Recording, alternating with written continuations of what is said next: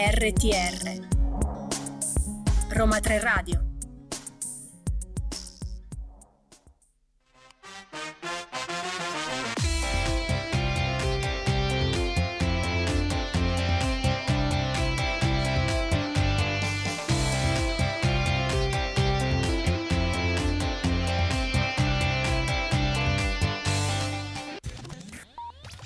Qualche minuto dopo le 14, perfettamente puntuali con il nostro appuntamento settimanale con Listen to You, il programma curato e diretto dal centro Europe Direct dell'Università degli Studi Roma 3. Qui a fianco a me c'è Viviana Sacchetti. Ciao Claudio, buongiorno. Dimmi un po' Viviana, oggi che cosa bolle in pentola? Claudio, tanti tanti temi anche oggi. Parleremo della riforma del mercato europeo dell'energia, degli nuovi strumenti per le materie prime critiche, ma soprattutto oggi avremo con noi un ospite importante, Matteo Lori, consigliere del comune di Mandela, nonché unico rappresentante per la regione Lazio all'iniziativa Costruire l'Europa con i consiglieri locali. Direi una bellissima iniziativa che approfondiremo col nostro ospite, ma poi come sempre vi rinviamo a aspettare fino alla fine del nostro programma per il nostro UE la sai. Assolutamente, Claudio. Falso, Anche oggi eh, ci sarà, ci, eh, sarà ci sarà, qualcosa, ci sarà. ci sarà qualcosa. Bene, adesso quindi mettete subito le cuffie nelle orecchie e diamo spazio alla musica. Lo avevamo annunciato Claudio che uno dei temi di oggi sarebbe stata la riforma del mercato dell'energia, un tema più che mai centrale nel dibattito europeo. La Commissione ha infatti proposto di riformare l'assetto del mercato dell'energia elettrica dell'Unione per accelerare la diffusione delle energie rinnovabili e l'eliminazione graduale del gas ridurre la dipendenza delle bollette dalla volatilità dei prezzi dei combustibili fossili, problema con il quale ci stiamo scontrando in questi giorni, e tutelare meglio i consumatori dalle future impennate dei prezzi e dalla manipolazione potenziale del mercato, nonché rendere l'industria dell'Unione più pulita e competitiva. Beh, va detto che da oltre vent'anni l'Unione Europea vanta un mercato dell'energia elettrica efficiente e ben integrato che offre ai consumatori benefici economici, anche derivanti chiaramente da questo mercato unico dell'energia, ma anche garantisce la sicurezza dell'approvvigionamento e stimola il processo cosiddetto di decarbonizzazione. La crisi energetica provocata dall'invasione russa dell'Ucraina ha evidenziato però l'urgenza di adattare al mercato dell'energia elettrica il miglioramento e il sostegno alla transizione verde, ma anche offrire ai consumatori di energie, quindi famiglie e imprese, un vasto accesso all'energia elettrica e a fonti rinnovabili non fossili, chiaramente a prezzi alla portata di tutti. La riforma proposta prevede la revisione di diversi atti legislativi dell'Unione, in particolare il regolamento della direttiva sull'energia elettrica e il regolamento cosiddetto REMIT. Introduce misure tese a incentivare i contratti a più lungo termine con produttori di energia non fossile e ad apportare al sistema soluzioni flessibili più pulite in concorrenza col gas, come la gestione della domanda e lo stoccaggio. In questo modo le bollette elettriche dei consumatori risentiranno meno dell'impatto dei combustibili fossili e rifletteranno il costo inferiore delle energie rinnovabili. Inoltre, la riforma proposta promuove una concorrenza aperta e leale nei mercati europei dell'energia all'ingrosso, migliorandone la trasparenza e l'integrità. Questa riforma, che rientra in pieno nel piano industriale del Green Deal europeo, consentirà all'industria europea di rifornirsi di energia elettrica da fonti rinnovabili non fossili a prezzi chiaramente accessibili fattore chiave questo per la decarbonizzazione e la transizione verde. Per conseguire questi obiettivi in materia di energia e clima dovremo triplicare la diffusione delle rinnovabili entro la fine del decennio. I consumatori potranno soprattutto scegliere con questa nuova proposta un'ampia gamma di tipi di contratto e ricevere informazioni più chiare prima della firma, evitando così appunto la volatilità e i rischi eccessivi grazie a prezzi sicuri a lungo termine. Allo stesso tempo, grazie ai contratti con prezzo dinamico, potranno comunque approfittare della variabilità dei prezzi e consumare l'energia elettrica nelle fasce orarie in cui costa meno. Ma l'attenzione delle istituzioni europee non si rivolge solo ai consumatori, e che chiaro sono eh, chiaramente un punto focale di questa politica, ma si rivolge anche ed evidentemente anche a coloro che devono promuovere eh, l'usufrutto dell'energia. E quindi la riforma mira anch'essa a promuovere la stabilità dei prezzi riducendo il rischio di fallimento dei fornitori, i quali saranno tenuti a gestire i rischi di prezzo, quantomeno entro i volumi dei contratti a prezzo fisso, così da essere meno esposti anch'essi alle impennate e alla volatilità del mercato. La proposta impone inoltre agli Stati membri di designare precisi fornitori di ultima istanza, in modo che nessun consumatore resti mai senza energia elettrica. In realtà Claudio noi lo avevamo un po' preannunciato ai nostri ascoltatori che questa riforma era nell'aria, perché era stata appunto già annunciata dalla Presidente von der Leyen nel discorso sullo Stato dell'Unione dello scorso anno. Come qualsiasi proposta legislativa portata avanti dalla Commissione, anche questa dovrà essere discussa e approvata dal Parlamento europeo e dal Consiglio prima di poter entrare in vigore. Ritorniamo in diretta e ve l'avevamo promesso, oggi abbiamo un ospite tra l'altro molto molto gradito qui a Listen to You. Siamo qui in compagnia di Matteo Lori, consigliere del comune di Mandela, che però noi abbiamo invitato in particolar modo perché è una persona molto sensibile alle tematiche europee, tant'è che ha partecipato ad un'importante iniziativa promossa anche dalla rappresentanza in Italia della Commissione europea e del Parlamento, l'Europa insieme ai consiglieri locali. Dici un po' Matteo, innanzitutto benvenuto a Listen to You. Grazie per eh, l'invito e buon pomeriggio a tutti. Allora Matteo, eh, andiamo subito al sodo. Sei stato praticamente uno dei primi rappresentanti locali selezionati dal, dal, Parlamento e dalla Commissione per partecipare a questo progetto, costruire l'Europa con i consiglieri locali. Puoi dirci di che cosa si tratta? Io ho aderito fortemente a questo progetto, infatti siamo stati la prima delegazione eh, italiana ad andare lì, poi ce ne saranno altre la prossima settimana, quella portoghese e poi quella spagnola. Devo dire l'Italia è l'unica che ha aderito fortemente a questo progetto eh, che si chiama BELC. BELC è costruire l'Europa con i consiglieri locali, quindi un gruppo di consiglieri locali di tutta Italia che va in Europa a proporre tematiche, a proporre sviluppi e facendosi ascoltare appunto dagli organi della Commissione europea. Quali sono state, Matteo, le tematiche più discusse durante l'incontro? Quelli un po' che sono risultati essere i temi centrali per voi? I temi centrali ovviamente è il clima e la seconda cosa centrale è, per quanto riguarda me che vengo da un territorio di 900 abitanti è lo spopolamento eh, che a parte durante il covid che c'è stato appunto l'esploade del coinvolgimento verso i paesi, però comunque andiamo verso una politica di sviluppo incentrata appunto sul ripopolamento dei territori e anche su un sistema di prevenzione, insomma. Matteo, sicuramente sarà stata un'esperienza molto coinvolgente. Qual è stata la tua prima impressione quando sei entrata all'interno delle istituzioni europee? Beh, ovviamente una forte emozione perché non, non c'ero mai stato. E poi devo dire c'è stata una grande accoglienza, mi sono sentito per la prima volta forse europeo, quindi fa- eh, ho fatto parte del sistema europeo, mi sono sentito per la prima volta a casa, anche non stando a casa. È molto bello quello che dici, sentirsi europeo, sentirsi a casa pur non stando a casa. E io veramente ho tantissime domande per te, ma una me la voglio togliere subito.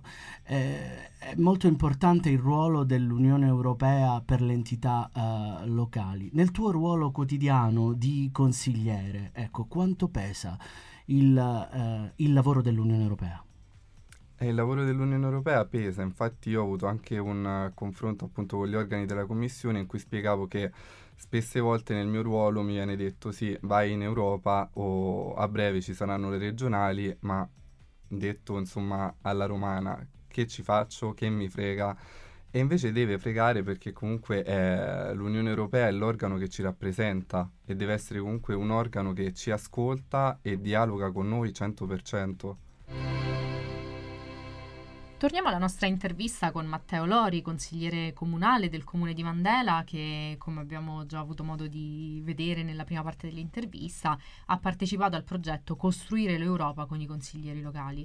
Ecco Matteo, ci stavamo chiedendo con Claudio quanto è stato importante confrontarsi con gli altri rappresentanti locali e condividere con loro la vostra esperienza anche sulla base delle differenze inevitabili dei territori che rappresentavate.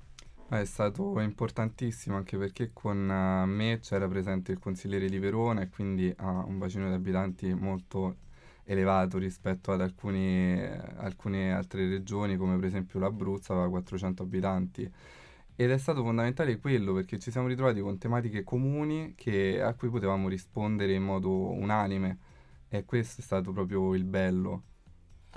Anche perché immagino ognuno abbia portato le, le, sue istanze, le sue problematiche. Ecco, e qui vado veramente al sodo. Sentiti libero ovviamente eh, di esprimerti qui ai nostri microfoni di, di Listen to You. Ecco, avrai sicuramente, come hai detto, visto dal vivo l'operato delle istituzioni, conosciuto persone eh, che lavorano all'interno. Ecco, cosa pensi di portare nel tuo comune dopo aver vissuto questa esperienza? Guarda, noi la prima domanda che ci è stata fatta è stata proprio questa, eh, perché avete partecipato a questo progetto e cosa pensate di ottenere? La domanda mia è stata secca, cioè la risposta. Ho detto partecipazione, perché comunque eh, noi italiani non sentiamo l'Europa vicina, sentiamo come un organo che prende decisioni a discapito nostro. E invece la, la cosa che mi ha sorpreso è che comunque varie, i vari diciamo, organi di competenza e quindi le varie persone che lavorano in questi organi sono state persone accoglienti, semplici, che ci hanno spiegato in breve eh, alcuni bandi e alcune risorse che possiamo portare nel nostro comune. Ed è questo che appunto mi ha fatto ricredere sull'importanza che ha l'Europa nei nostri riguardi e come portare i nostri comuni, piccoli o grandi, l'Europa, perché noi siamo Europa. Infatti Matteo, il tuo è un comune mediamente piccolo comunque che, che, rappresenti. Ci hai parlato del clima e della questione dello spopolamento, ma quali pensi che possano essere altri temi che sono rilevanti anche per una comunità relativamente piccola come la vostra? Eh, altri temi fondamentali sicuro è il dissesto idrogeologico, perché anche noi viviamo comunque frane quotidiane e, e il clima che, che, cambia, quindi diciamo fondamentalmente eh, bisogna un attimo prendere le redini di questa situazione e pensare a mettere dei fondi e a ampliare i bandi su appunto queste, queste, questi programmi. Sentire la, la viva voce di eh, Matteo ci rincuora sicuramente perché eh, te lo diciamo chiaramente, eh, noi in questo programma diamo molta attenzione alla, alla politica green eh, europea e anche a quello che è appunto eh, lo spazio per, per i bandi e il finanziamento chiaramente proveniente dall'Unione Europea. Ma vi invitiamo a stare ancora in ascolto per sentire ancora le parole di Matteo qui con noi. Ritorniamo in diretta qui con Matteo Lori del comune di Mandela. Ricordiamo che Matteo è stato il eh, primo consigliere della, della, dei comuni della regione Lazio a partecipare a questa bellissima iniziativa per comunicare e fare l'Europa insieme ai consiglieri locali. Parliamo quindi di comunicazione. Cioè, eh, discutevamo anche eh, fra di noi di quanto sia, tra virgolette, a volte complicato far arrivare a, agli occhi e alle orecchie dei cittadini le politiche eh, dell'Unione Europea. Vado sul semplice. Quali pensi che siano le possibili difficoltà oggi, anche per un consigliere comunale, per comunicare l'Europa ai propri cittadini? Eh, la prima cosa che mi viene da dire eh, sulla comunicazione sono i bandi. Infatti, una, cosa, una voce unanime tra noi consiglieri era l'accessibilità ai bandi, perché comunque chiedono tante cose, eh, varie persone differenti con cui appunto avere a che fare, quindi diciamo eh, meno burocratizzazione dei bandi per portarli più ai nostri comuni.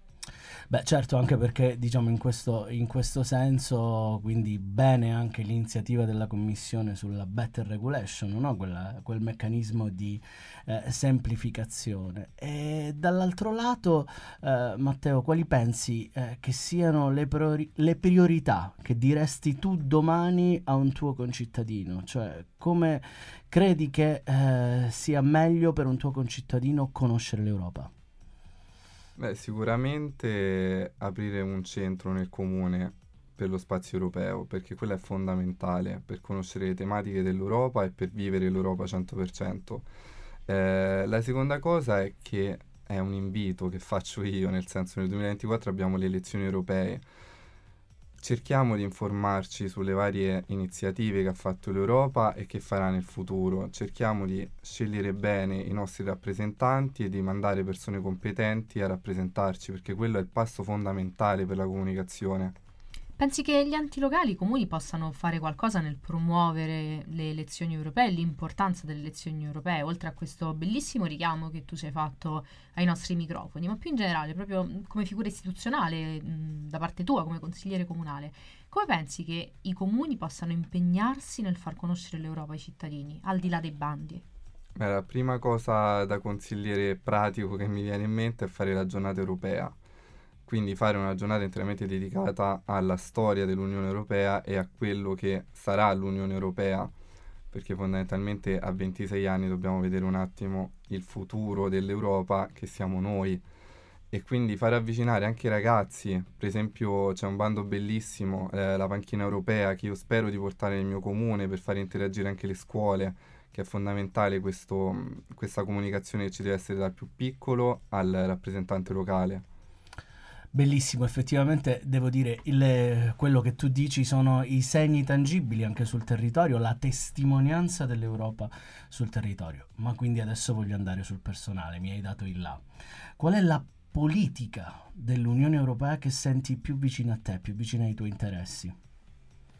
Beh, sicuramente avendo un comune di 900 abitanti, io ribadisco la, diciamo, l'avvicinare e promuovere le bellezze del nostro territorio, perché l'Italia è formata da piccoli comuni, è quello che ancora non, non, passa come comunicazione sia a livello italiano sia a livello europeo. Valorizziamo i piccoli comuni e facciamo conoscere le nostre meraviglie. Noi a due passi abbiamo Subiaco, quindi tutto il concetto di San Benedetto, eh, a, sempre a due Tra passi abbiamo... D'Europa. Eh, esatto.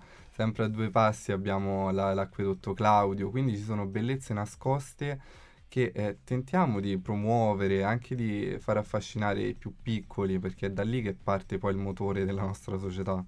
Ringraziamo moltissimo Matteo Lori per essere stato ai nostri microfoni e per averci portato, portato la sua importante prospettiva da consigliere del comune di Mandela, ma soprattutto da partecipante in qualità di consigliere al progetto Costruire l'Europa con i consiglieri locali. Grazie ancora Matteo. E ringrazio voi. Vuoi un'Europa di pace? Vuoi il meglio per la tua famiglia, i tuoi amici e il futuro dei tuoi figli. Ecco perché ti sta a cuore proteggere il clima e il nostro pianeta. Difendi i tuoi valori. Credi nella libertà e nella democrazia e anche nell'energia pulita e rinnovabile prodotta in Europa. Certo, la strada è ancora lunga, ma, ma ce la faremo, perché camminiamo insieme con te. L'Europa sei tu. Torniamo alla nostra diretta, Claudio, dopo aver ospitato Matteo Lori del Comune di Mandela per parlare della normativa per le materie prime critiche. La Commissione ha proposto infatti un insieme di azioni per garantire l'accesso dell'Unione a un approvvigionamento sicuro, diversificato, economicamente accessibile e sostenibile soprattutto di materie prime critiche. Le materie prime critiche, Claudio, lo sai, sono indispensabili per un'ampia gamma di settori strategici, tra cui l'industria a zero emissioni nette, l'industria digitale, l'industria aerospaziale e la difesa. Ne avevamo già parlato in questo programma, ci ritorniamo perché sebbene sia previsto un aumento drastico della domanda di materie prime critiche, l'Europa dipende molto dalle importazioni e spesso da fornitori di paesi terzi quasi, diciamo, monopolistici. Eh, come evidenziato dalle carenze verificatesi proprio all'indomani del Covid-19, della pandemia da Covid-19, ma anche in funzione della crisi energetica a seguito dell'invasione invasione eh, da parte del, della Russia del territorio ucraino, eh, l'Unione Europea deve attenuare i rischi per le catene di approvvigionamento connessi a tale dipendenze strategiche, in modo da rafforzare la resilienza economica e per questo compito chiaramente eh, deve pregiudicare, deve non pregiudicare gli sforzi e conseguire i suoi obiettivi climatici e digitali. Oltre ad un elenco aggiornato di materie prime critiche, la normativa proposta indica un elenco di materie prime strategiche, fondamentali per le tecnologie più rilevanti per le applicazioni nel settore della difesa e dello spazio, ma a rischio di potenziali future carenze nell'approvvigionamento. Il regolamento stabilisce chiari parametri di riferimento riguardanti le capacità nazionali lungo la catena di approvvigionamento delle materie prime, ovviamente, e la diversificazione nell'approvvigionamento dell'Unione entro il 2030. Ma Claudio, come saranno ripartiti questi consumi? Allora, il, almeno il 10% del consumo anno dell'Unione Europea per l'estrazione, il 40% del consumo anno sempre dell'Unione per la trasformazione e almeno il 15% del consumo anno dell'Unione per il riciclaggio. Inoltre un massimo del 65% del consumo annuo dei Paesi membri di ciascuna materia prima strategica in qualsiasi fase pertinente della trasformazione può provenire da un unico Paese terzo. La Commissione rafforzerà anche l'adozione e la diffusione di tecnologie innovative in relazione alle materie prime critiche. Ci sarà inoltre l'istituzione di un partenariato su larga scala per la competenza in materia e di una vera e propria accademia per le materie prime, che promuoverà le competenze di coloro che lavorano nelle catene di approvvigionamento. Gli sforzi volti a migliorare lo sviluppo sostenibile delle catene del valore di queste materie contribuiranno inoltre a promuovere lo sviluppo economico nei paesi terzi, nonché la governance della sostenibilità, i diritti umani, la risoluzione dei conflitti e anche più in generale la stabilità di questi territori. Gli Stati membri dal canto loro dovranno adottare e attuare misure nazionali per migliorare la raccolta di rifiuti essenziali ricchi di materie prime e garantirne anche e soprattutto il riciclaggio monitoraggio eh, proprio per quanto riguarda queste materie prime critiche secondarie. Insieme agli operatori privati dovranno esamo- esaminare il potenziale di recupero di materie prime essenziali dai rifiuti di estrazione nelle attuali attività minerarie, ma anche in quei siti storici di trattamento dei rifiuti minerari. Quindi insomma una policy ecologica a tutto campo. I prodotti contenenti magneti permanenti dovranno soddisfare soddisfare specifiche in materia per esempio di circolarità e fornire informazioni sul contenuto riciclato.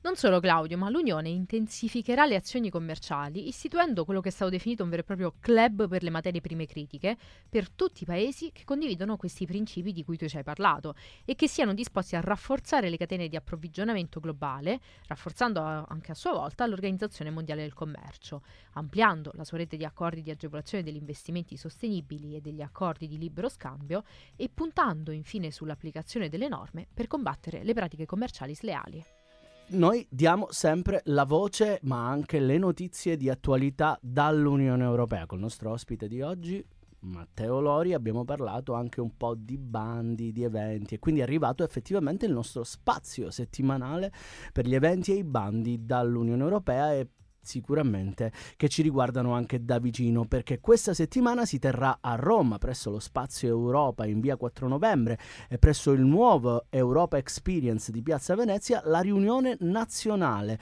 delle reti dei CDE e dei Europe Direct. La nostra università in particolar modo sarà coinvolta come ogni anno con i rappresentanti sia del Centro di Documentazione Europea che ricordiamo è sito in via Chiabrera 199 e i rappresentanti di Europe Direct qui a via Ostiense 159 per discutere insieme ai rappresentanti di Commissione Europea e Parlamento delle priorità comunicative, sociali, ma anche perché no, politiche dell'Unione Europea.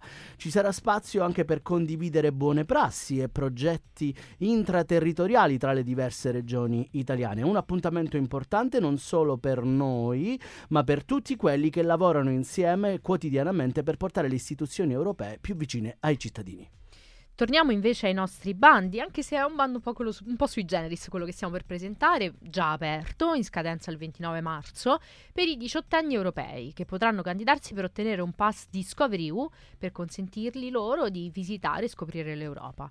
Precisamente questa tornata di candidature, che è la prima delle due previste per il 2023, la prossima, piccolo spoiler, sarà ad ottobre, è aperta ai giovani nati tra il 1 luglio del 2004 e il 30 giugno del 2005. Ci stiamo sentendo un po' vecchi, Claudio. Eh sì, io eh, specialmente. Eh già. Che siano cittadini o legalmente residenti in uno dei paesi dell'Unione Europea, compresi i territori d'oltremare, o anche in uno dei paesi terzi che siano associati al programma Erasmus, ossia Islanda, Liechtenstein, Macedonia del Nord, Norvegia, Serbia e Turchia. I beneficiari potranno inoltre partecipare a Discovery U Meetups, un programma di eventi della durata di tre giorni organizzati in tutti i paesi partecipanti Erasmus.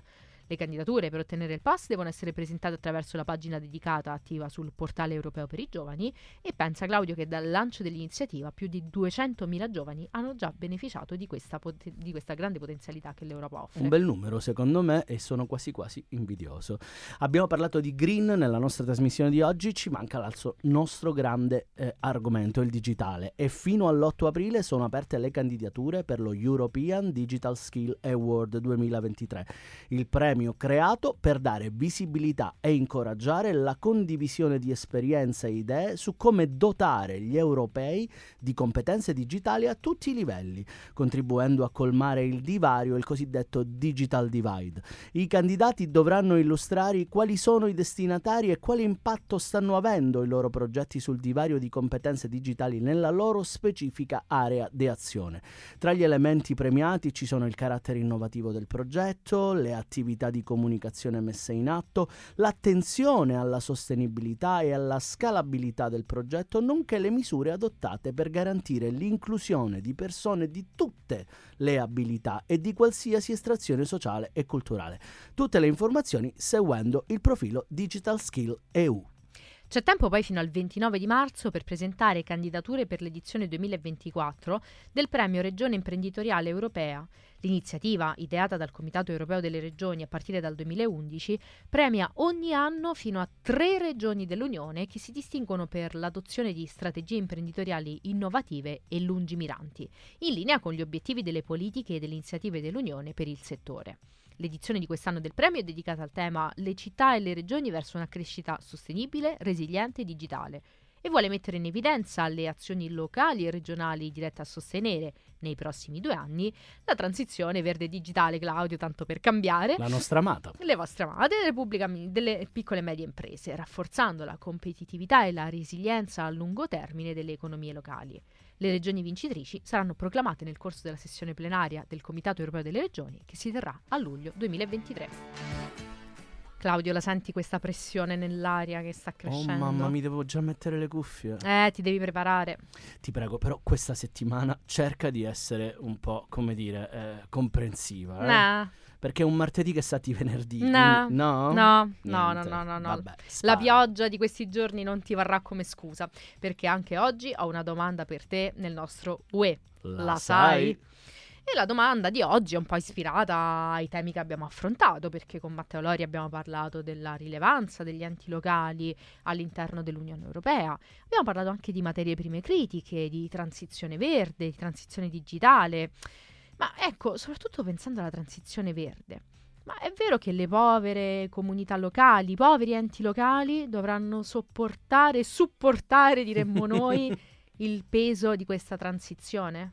Io sorrido perché devo ammettere che questa effettivamente è una delle narrazioni no, dell'integrazione europea dei piccoli comuni, ma è falsa anche stavolta la risposta perché proprio nell'ambito della politica europea di coesione è stato creato un fondo ad hoc, il Fondo per una transizione giusta, il cosiddetto Just Transition Fund ed ha come obiettivo questo fondo specifico quello di consentire proprio alle regioni e anche alle entità locali e alle persone, perché no, di attenuare l'impatto sociale, economico e ambientale della transizione verso un'economia climaticamente neutra.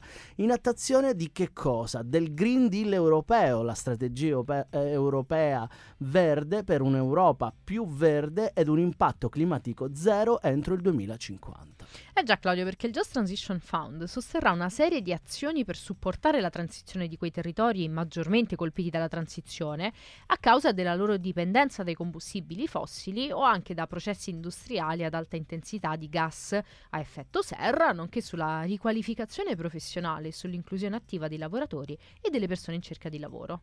Per beneficiare del sostegno di questo fondo, gli Stati membri, tutti gli Stati membri dell'Unione Europea, hanno dovuto presentare i propri piani territoriali per una transizione giusta, nei quali piani vengono definite le cosiddette sfide sociali, ma anche economiche e ambientali presenti in ciascuno dei territori e nelle aree di intervento specifiche, sulla base degli effetti economici e sociali che la stessa transizione, in particolare per quanto riguarda per esempio le perdite occupazionali previste dai processi produttivi degli impianti industriali a più alta intensità di effetto serra, possono creare. Il fondo andrà a sostenere diverse azioni per l'appunto ammissibili per supportare la transizione verso un'economia più sostenibile. Tra queste gli investimenti produttivi in piccole e medie imprese, tra cui le microimprese e le start-up, finalizzati alla diversificazione, alla modernizzazione, alla riconversione economica, ma anche la creazione e lo sviluppo di imprese nuove ed esistenti mediante incubatori di imprese e servizi di consulenza, con investimenti specifici in materia di ricerca, innovazione e sviluppo anche da parte delle università e delle organizzazioni organizzazioni di ricerca pubbliche, nonché più in generale degli sviluppi in termini di digitalizzazione, innovazione digitale e connettività. Oltre a questo, chiaramente il fondo servirà a incrementare investimenti in tecnologia, mobilità locale, infrastrutture verdi, economia circolare. Nel complesso all'Italia sono stati assegnati circa 43 miliardi di euro a prezzi correnti tra i fondi chiaramente del bilancio dell'Unione Europea, comprensivi delle quote destinati proprio al fondo per la transizione giusta che vale circa un miliardo di euro di investimenti per gli Stati membri. Beh, diciamo che oggi abbiamo affrontato tantissimi argomenti, tra alcuni veramente di rilevanza, eh, direi, impattante per le nostre vite. Io ribadisco ancora che la strategia europea per le materie prime critiche eh, ci auguriamo che abbia successo, soprattutto per, pensiamo a quanti piccoli elettrodomestici o quanti piccoli device sono pieni di queste materie critiche, ma anche, diciamocelo, la uh, strategia per il mercato unico dell'energia. Io sono un grande consumatore consumatore di energia, lo ammetto. Tutti temi importantissimi, Claudio, ma soprattutto siamo grati al nostro ospite di oggi, Matteo, Matteo Lori, consigliere comunale di Mandela, per averci portato la sua importante esperienza nel progetto Costruire l'Europa con i consiglieri locali a questo punto direi che non ci resta che dare appuntamento ai nostri ascoltatori, specificando loro che ci dovranno ascoltare dalle 13 alle 14 il prossimo martedì, dunque anticipiamo di un'ora il nostro programma. Ovviamente potete risentire la puntata di oggi sui podcast, su tutte le principali piattaforme, seguendo i profili di Roma 3 Radio, ma vi invitiamo come sempre a venirci a trovare in via Ostiense 159 al centro Europe Direct, dove troverete sempre un esperto per parlare con voi delle politiche e dei diritti dell'Unione dell'Unione Europea e quindi non ci resta che salutarci, ringraziare la regia qui con noi la, e soprattutto anche la nostra Oriella Esposito che ci sempre. supporta e ci sopporta. Grazie a Rosa che ci ha aiutato dalla, dalla regia anche lei. E soprattutto un abbraccio europeo da Claudio Di Maio e da Viviana Sacchetti. Ciao. Ciao.